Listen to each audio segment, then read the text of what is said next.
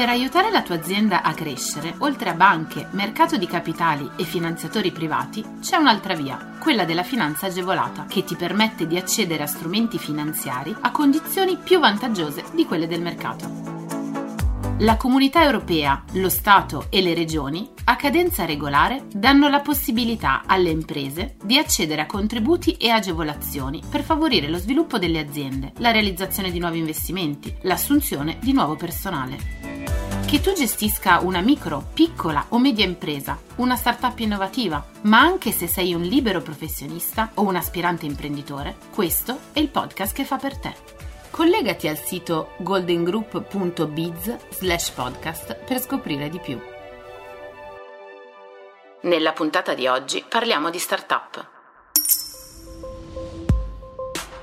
In Gazzetta Ufficiale viene pubblicato il regime d'aiuto a sostegno della creazione e sviluppo di iniziative imprenditoriali nel settore cultura e turismo. Invitalia gestisce così il decreto del Ministero per i beni culturali e per il turismo, sottoscritto il 10 dicembre 2020, diretto a valorizzare la filiera culturale e creativa delle regioni Basilicata, Calabria, Campania, Puglia e Sicilia. Per quali servizi sono previste agevolazioni? Gli investimenti di importo non superiore ai 400.000 euro possono riguardare la creazione o l'introduzione di innovazioni di processo, di prodotto o servizio, organizzative, di mercato, in una di queste aree. Economia della conoscenza, cioè lo sviluppo e l'applicazione di tecnologie innovative o tecnologie chiave abilitanti per la creazione o l'implementazione di dati e informazioni in grado di accrescere, qualificare o innovare le modalità e gli strumenti di archiviazione, organizzazione, condivisione, accessibilità e gestione delle conoscenze legate all'industria culturale. L'economia della conservazione, cioè lo sviluppo e l'applicazione di processi e protocolli innovativi nel quadro delle attività conservative, relativamente a materiali, tecnologie, tecniche e strumenti adottati, con particolare riferimento alle attività di diagnostica, di monitoraggio e di analisi per la valutazione della vulnerabilità, alle attività di prevenzione e di gestione di rischi e dei fattori di degrado, ai materiali e alle tecniche di intervento, alle soluzioni impiantistiche innovative ed energicamente efficienti applicate al patrimonio materiale ed immateriale.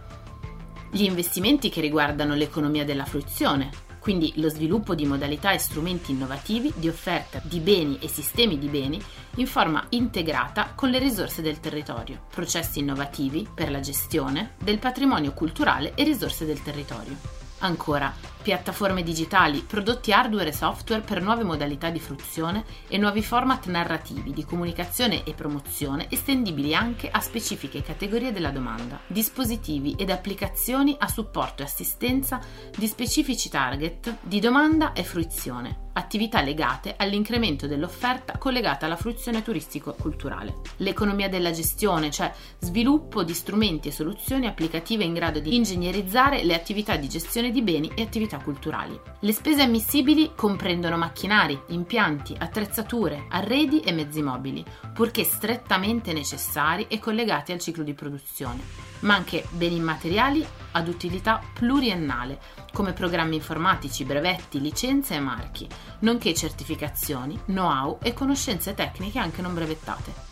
Nel limite del 20% dell'importo sono ammissibili poi anche le spese di gestione relative a personale interno qualificato, servizi per le tecnologie dell'informazione e della comunicazione, consulenze esterne specialistiche prestate da università e centri di ricerca pubblici o da imprese e persone fisiche dotate di competenza in materia. Chi può beneficiarne? La platea di beneficiari si allarga per i progetti integrati anche alle reti d'impresa. Il regime di aiuto per la filiera culturale e creativa nelle regioni in ritardo di sviluppo, cioè Basilicata, Campania, Calabria, Puglia e Sicilia, è articolato in tre linee di intervento.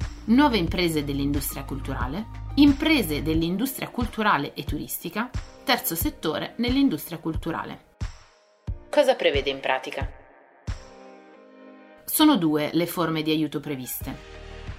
La prima, un finanziamento agevolato a tasso zero pari al 40% delle spese ammissibili, della durata massima di 8 anni di ammortamento, oltre a un preammortamento di un anno per il periodo di realizzazione dell'intervento. La seconda, un contributo a fondo perduto pari al 40% delle spese ammissibili. La somma del finanziamento agevolato a tasso zero e del contributo a fondo perduto, pari in linea di massima all'80% della spesa ammissibile, può essere incrementata al 90% nel caso in cui l'impresa richiedente abbia le caratteristiche di impresa femminile o impresa giovanile, o sia in possesso del rating di legalità. La seconda linea di intervento riguarda le imprese che sono costituite in forma societaria da almeno 36 mesi, incluse le cooperative, con programmi di investimento nei settori dell'industria culturale, turistica, creativa, dello spettacolo e dei prodotti tipici locali.